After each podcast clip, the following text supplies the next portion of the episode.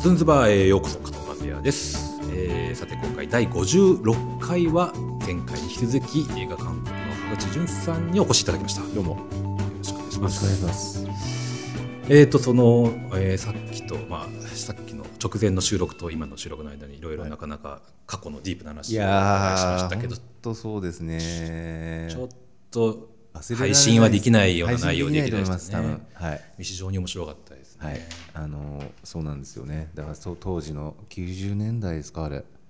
90年代ですね90年代半ばの映像制作とか音楽ビデオとかが始まりだした頃ですよね。んまあ、ちょっとその後ぐらいですかね。うん、浸透して、まあ、メジャーが貸していった、そうです一ね般化していった本当に頃ビですジねネスになり始めた頃に、そういう制作会社とかスペシャルに入って、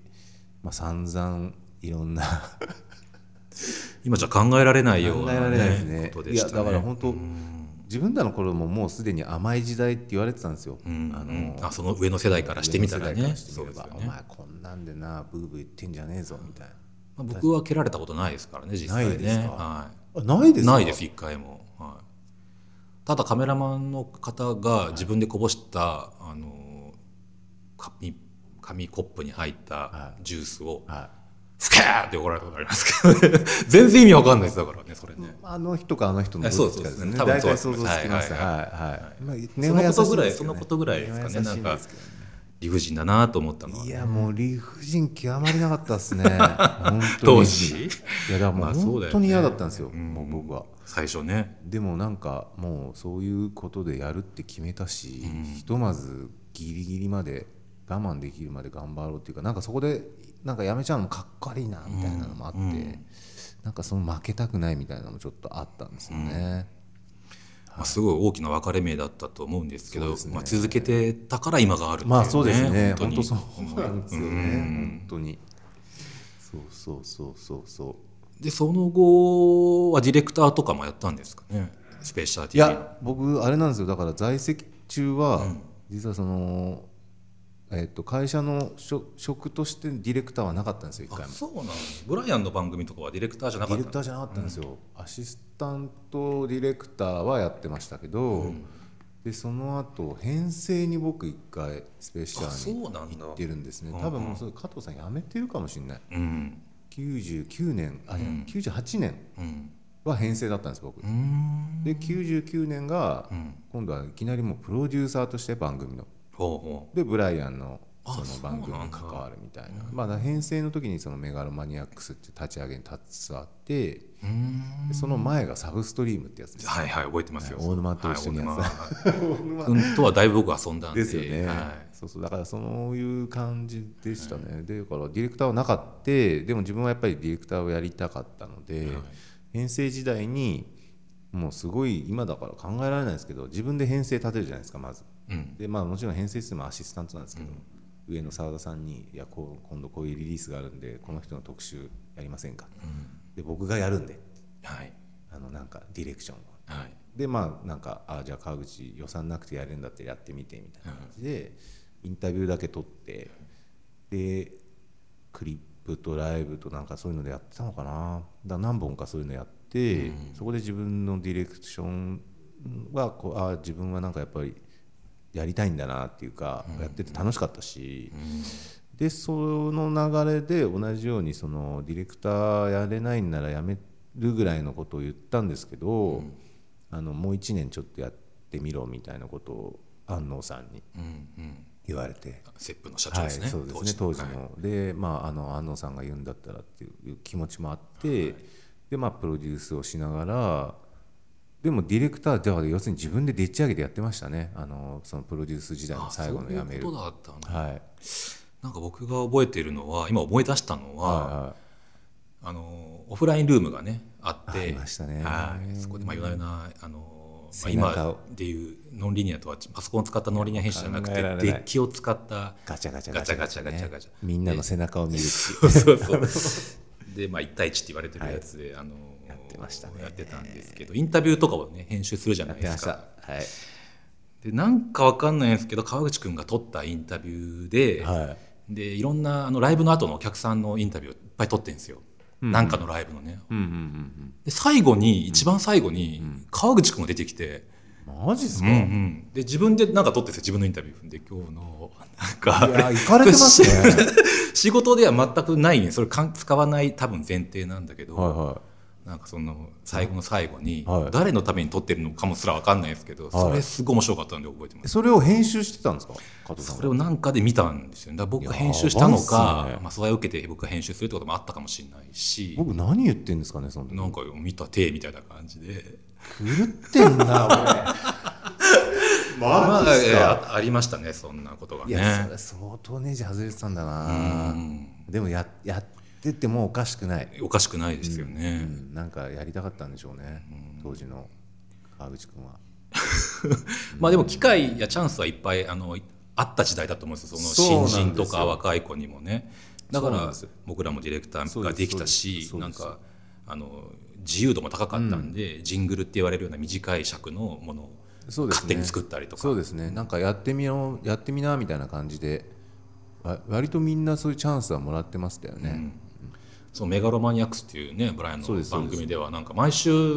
なんかジングル作るみたいな感じでなんかやそんなノリでしたっねてましたよね。で僕は僕でそこでやっぱりあの好きなアーティスト好はいきなミュージシャンをどんどん取り上げることができるっていうちょうどそういう僕が好きなアーティストとかがとかミュージックカルチャーがオルタナティブって言われてるような世代ですけど、まあ、ヒップホップとか、そういうものがそのだんだん主流主流ではないんだけど要は取り上げられるようになって、メジャーにもなってってっていうその時期にちょうど僕は入れたので,、で自分はそういうのを多分すごい他の会社会社の中でも割と詳しい方だったんで、まあ、相当オタクだったから、だからそれで、まあ、重宝していただいたのもあって、栗田さんとかにも可愛がってもらいましたしね、あの当時のディレクターで僕アシスタントだったんですけど、とか澤田さん編成の澤さんとか、それで、まあ、ブライアンもそれこそそういう流れで可愛がってもらって、いろんなチャンスをもらったっていうのは本当実感してますね。うんそうなんですよあれ、今だったらああいうチャンスとかどうなんだろうな、わかんないですけどね今もあるのかもしれないですけど、でも今自分でやれますからねそうですねその気になれば、うみんなそうだと思い本当でますきよねなんか若い人たち今出てきてる人たちってもう自分でやって自分で YouTube でそ上うだげよてねプロモーションビデオとかまあ、機材やパソコンが安くて早くて、そうなあんのね、プロじゃなくても手そにう入れらですれるよだからもうし蹴飛ばされる必要性ないしないし意な味んわかんないか変なとこから物盗んでこなきゃいけないとかもないんで すよそれを上からね押し付けられる命令でやねらされる言とかもっちゃってますけどねいやまあいいんですけどないんですよもうそういうのが確かにね、まあ、徹夜する必要もないないでですしょうしね、はいきっと本当にまあそれこそあの、 はい危ね危ねまあ、それこそあのパソコンも遅かったんでねあのレンダリング待ちだけで一晩あの徹夜したりしてましたからね僕なんかはね当時ねだから羨ましいですよ今ですよね本当に青春を返してくれと思いますよねあのレンダリング待ちで青春がなくなっちゃったんで待ってる間に要は規制発したりしてたわけですが、うん、そうね そこでなんか掴み取った何かもあんのかなって僕はそう思い込んでますけどねまあそう思いね、込むしかないんですね あそこでその帰れなくて靴下洗ってたとかはい、トイレで靴下洗ってたトイんレでですよ靴ね下洗ったうんり、あのトイレの洗面所に足上げてグイッつって足上げてこあうやって足洗ったりとかそんなことしてたん出だましたね帰れないから行水ですよ本 当にやってましたねまあ、僕も一泊していあのい帰るっていうような生活してましたけどね、まあ、段ボールや椅子で寝てましたよねよくねでもまあなんか、まあ、加藤さんもそうですし、あの他にも、まあ、みんな同じだったんで,、うんで恵まれていることにそういう友達っていうか、仲間、あのね、同じ仲間っていうか、同じ時期に過ごせた人がいたんで、それでなんか、まあ、そういう人たちに対してのライバル心もありましたし、そういうのでなんか続けれたのかなって思いますね。なんかアシスタントやってる子で、うん、なんか素材が、うん、もうわかんないです50本ぐらいある何かを撮ってきて、たくさんのカメラの、それをまあ当時そのベーカムっていうテープで収録したものを編集するために、えーあ違う逆ですね、D あ、ーミニ立ち上げ DV かっていうにそうそうそう撮った素材をベーカムに立ち上げるっていう作業をするのに。ましたねまあ、1時間しか DV 取れないんでそのダビングを、まあ、要はするわけなんですけど、まあ、50本以上あるからそうですね1時間おきに1回テープチェンジしなきゃいけないんですよね。そいつはなんかずっと寝ない1時間おきにパッて、ねそうそう、デッキの前で起きてこうやってやってるっていうあのの僕もやってましたでも2日3日やってましたね見ましたけど、やね、ってましたね、そのだからでその立ち上げ機が2台になった時とか、もうはい DJ みたいに、2台使いみたいなやっぱ1台だったのが2台増えたんでで でも DJ じゃないけどね本全当に 然 予約とか言って紙貼って予約の紙やってたのに貼やっててで1時間おきに目覚ましかけてってたんだやってたんですよそしたら僕ねあのでも寝ちゃうじゃないですか寝ちゃうよね寝落ちしてたら当時のその先輩のディレクターが面白がってっていうか多分その方はオフラインしてストレス溜まってたんでしょ うねなんかね僕の股間に水とかをを足してあこいつしょんべん漏らしたみたいなことをやろうとしてたんですよ ねもうかけてる時に僕起きちゃっはいはていはい何やってんだよみたいな感じで俺も半切りしちゃってはいはいなんかそういうのもありましたああヒグチンスキーですか はいまさしくまさしくやっぱりそうです、ね、樋口さんです。もう樋口さんはよくそういうことやってましたねやってましたね。思いっきり顔に落書きしたりしてましたもんね大そうなんで橋すよ。のね顔に落書きしたりとかねそうそうそうそう。ひどかまっあたでもですそういうのも含めて青春ですけどまあそうですねね。ははい。まあ、映画の話にちょっと戻りますと、あのーまあ、そもそもその映画、あのー監督として活動し始めるたっていい。うね、はい。はいそのきっかけは最初は、まあ、さっき前回ちょっとその話も出ましたが何だったんでしょうか。あでもそのそうだからまあそういうふうにセップに入りながらも、まあ、僕その加藤さん見ていただいたって言ってましたけど、まあ、友達と学生時代からその8ミリとかで映画を作ってたんですよね自主映画、でまあそこはまあ監督がまた別で、あの僕にまあ要するにその映画の面白さを教えてくれた人なんですけど、海田君っていうのがいて海田先祐介輩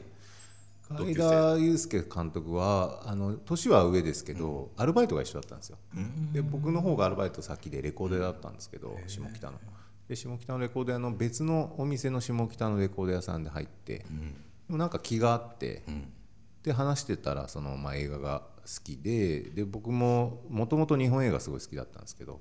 あの松田優作とか証券とか好きだったんですよ、僕は70年代、まあ、あと黒沢映画とか、そしたらもっとその映画のヨーロッパの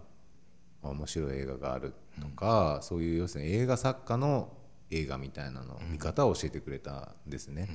でその頃ハイエイトで、はいハイエイトっていうのがどうやらあるらしいみたいな、はい学生時代、はいであのそれでちょっと映画を撮ってみたいだから、 8ミリビデオのそうであのグレードアップしたやつですねハイエイトの8ミリビデそうオなんですでまあその海田監督は僕より先に年も上なんで、あの社会に出てて編集室で働いてたんですよ、うーん編集スタジオですかねうんだから編集できるから、ちょっとハイエイトでなんか撮ろうってなって、で2人だけだったんですよおおでじゃあまあ順出てよみたいな感じで、ああ分かった分かったやるやるみたいな感じでもうごっこですよねそれで何人か友達と一緒にやったんですよ、でもやっぱり海田監督はもう作家なんで、そういう割ともう当時からそういう色があって、でなんかそういうのを撮ったらすごいそれで編集して面白かったんですね、うんいや面白かったです面白かったです作家性の高い作品だったなしんたか、うんでそれがありたんで、まあ多分映像に興味持ったっていうのはそこもあったと思うんですよね。うんあそれまで全然映像って全い然う仕な事かでちょっと持っなってたですかった特にただドキュメンタリーとかちょっと好きだったりとか当然映画は好きだったんですけど、で音楽もの映画ももちろん好きだったっていうのもあってそのこうしてるうちにその就職もしなきゃなとかっていう頃にそのセップっていう会社とスペーシャーがあるっていうのを知って見たこともなかったんですけど、うんうんスペシャルはね、ははいい、でもスペースシャーって名前聞いたことあるなと思ったらその当時ビースティーボーイズとかの番組はいがブートレグ DVD あブビデオ屋ではい販売してたんですよ。へえスペシャルを録画したやつってそこうとなでんすかですよへえ海外に行ってそれ海外からブートで出てたみたいほうほなでそれを僕見てたんでおう、まあ、それは多分武井さん武井グッドマンがはい作られてたんですけど、作っいやあこういう文化があるんだみたいなチャンネルがケーブルも分かんない時代だったんですよ、ワウワウは知ってるけどみたいな、でもそういう会社があるってことで、あのーまあ、自分はそういう友達と映画を作りながらも、まあ、それはあのあくまで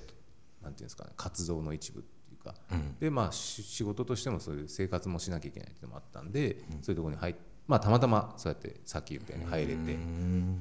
であのアルバイト学生時代からアルバイトに採用されて、半年ぐらいやって、まあ、あの契約社員みたいな感じになったのかな、でもそれずっとやってたんですよその友達とその、あ8映ミ画リか作らり今度うん8、八ハイエイトから8ミリあって8ミリの後16ミリやって多分16ミリを見ていただいてるやつなんですよあーそうなんだあの荷物運ぶやつであれがもうちょうどだから234 AD,、ま、AD 武器真っ盛りの頃なん ですよ AD ブギ、 うんまあ、自分の AD ブギね、はいはい、24歳だ、AV ブギ AV じゃない まあ AV も見てましたけど AD ブギ AD ブギの頃に、だからもうかさ帰れないんです時けど間ないよねいやでももうあの時はもうやっぱ若いからできたんでしょうね、うん朝まで気持ち帰れないでやってたじゃないうですんかもう帰れないからちょうどいいやと思うっんて、朝一朝一、そのままもうあれあの映画って朝と夜中しか撮影してないんですよね、なんかそのこだわっててそうなん海だ田あ君が光にこだわってね、はい、海田君とカメラマンのあの星野君っていうの、まあ、その2人が本当にすごい映画詳しかったんですけど、その2人がやっぱりそういうこだわりのこだわり抜いていて、で僕はそれも言われるがままですねもう、あの僕が一番そういう中では映画知識ないんで、だからでしかもなぜかその中の流れで延長で役者がやってるわけですよわけわかんないことに でもセリフなんて喋れないから無言の映画なんですけど、謎のでもなんかまあそれで成立するものを頑張って作ってたんですよね半年ぐらい、でそういう工をやってて、まあ、話長くなっちゃいますね大丈夫ですか大丈夫ですよ、はい、まあそんな感じでやってて、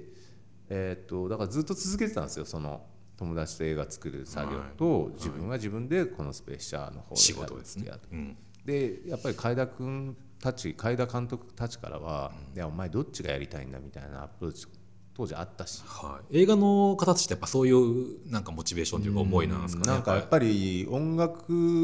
のビデオとか、まああ分かるんですけどやっぱり僕もどっかで映画の方が本筋だと思ってたしなんかなんかもうプロモーションビデオとか僕あんまりねこの話あんましたことないと思うんですけど、まあ興味なかったんですよねそうなんだ全然興味音なくて楽は好きだけどそうなんですよミュージックビデオとかってそうなんですよなんかむしろそのなんだろうなら存在すら知られてないのに、ライブの映像とかもなくてなんでいきなりプロモーションビデオなんだろうみたいなのも思ってたんで今思えばあミュージシャンがプロモーションするときに、うなんか当てぶりでなんだあそれみたいなでね、まあ、全部シュールな世界なんそうでなんですよ言ってみたそうなんらですよありえない場所で、まあ、電源どっから取ってんのみたいなそうそうそうそうそう話だったりね僕は僕でどっちかっていうと、もっとそういうなんかアンダーグラウンドのえアーティストっていうか、面白いカルチャーがもういよいよと出てくる時期だったんで、そういう人たちそのものをそのカルチャーとして世に見せたいみたいな、映像としてだからそのプロモーションビデオっていうよりそういうまあだからドキュメンタリーとかライブ志向だったのかな、そういうものも見れなかったじゃないですか当時当時はね今はなかな当たかり前簡ですけど単には入れなかっただからそういうものをあの一人でも多くの人に見せたいみたいなモチベーションだったんですね、なるほど映像がまあ好きっていうよりもそのツールの一つとして映像があるっていうようなそうですねそうですね,、でもまあやっぱり映画は好きだったんで,、でまあ、そういう同時進行ででも結局どっちもやめれないままずっと続けてたんですね、ただなんかやっぱりその会社に会社でやることのちょっといろいろしがらみもあったし、まあ、あとやっぱりどっかであのーフリーでやらないとなんか本物じゃねえなみたいなよくわかんない思考があったんですよ。もうく狂ってますけど はっきり言ってでもなんかそのやっぱりアーティストははいなんていうんですかねもうあのバイトとかしてとかはいしながらやってたりとかもう要するにもうギリギリのところで本気でやってそうですねわけでこっちはなんかやっぱなんかそのメディアというのになんかなんていうんですかね乗っかってるなっていう気持ちもちょっとどっかあったんですよねはい当時。だから、まあ、そういうのもありしあの楓田君たちともやってた映画の続きもあって、まあ、とにかくフリーに、まあまあ、あとなるやほっどぱり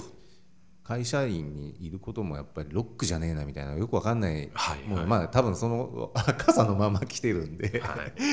そういうのもあったんでしょうね。でまあなんか漠然とした自信もあって、フリーランスになり、で海田監督とはそのままねあのそれこそ一本まあメジャーではないですけど有名な俳優さんと一緒にやるところまで行き、うんあそうなんはい、一回、まあ、そこまでやったんですよ、今思えば、あのーまあ、これ使えるのか分かんないですけど、まあ、使っていいですけど西島秀俊さんとかと一緒にやりましたからね、へなんか西え島同じ共演してるんですか一緒に共演してるんですよあーすごいですその時点でもうクレイジーなん ですけどまあでも若い日の頃なんですよねでもねね彼もまあもうスペースシャアやめて、やめた1年後ぐらいに、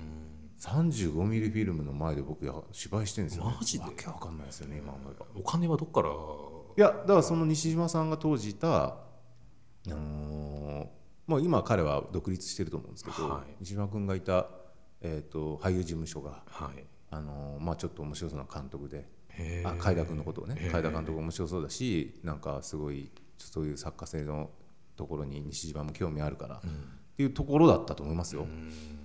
多分事務所が出したんじゃないかただまあめっちゃ金なくて、うん35ミリで35回すも3号回してるんですよもうその時点でもうおかしな話なんですけどだからカメラマンの弟がフィルム交換とかしてるんです よすごいですよねでそのカメラマン何のあれもでもないそうなんですでそのカメラマンチーフとかでもなくもともとそのハイエイトからハイエイトじゃないか8ミリぐらいから関わりだして、一緒にだからやってた仲間で、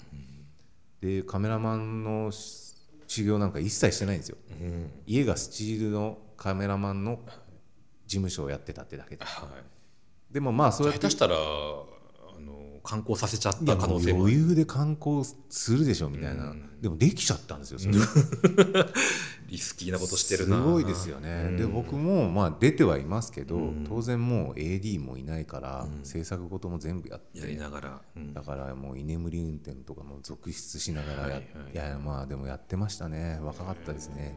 でもまあそうやって公開もしたし、で徐々にその自分も自分のやりたいことはじゃあ果たしてなんだろうみたいなのもやっぱあったんだろうな悩みながらやってた、うん、そうですねでそうこうしてる間に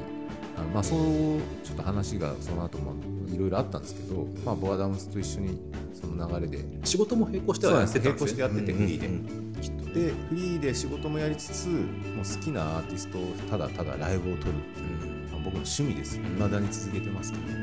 なのそうなんですよ、ベースはね好きなんですよでそこであのボアダムスとかのメンバーにもよく声かけてもらって可愛がっていただいてそれでニューヨークとかまで一緒に行って、撮った映像があのニューヨークのボアダムスなんですけど、まあ、あれ撮ってから1年後なんですね公開してああそうあれもなんかいろいろあったんですけどあのーまあそう、まあ、本当これ話長くなっちゃうないいですかねまあどっか適当に端折ってくださいそのはい一回ちょっと切りって続きましょうかいいですか切りますはい、そうなんです本当にじゃあ次回もよろしくお願いします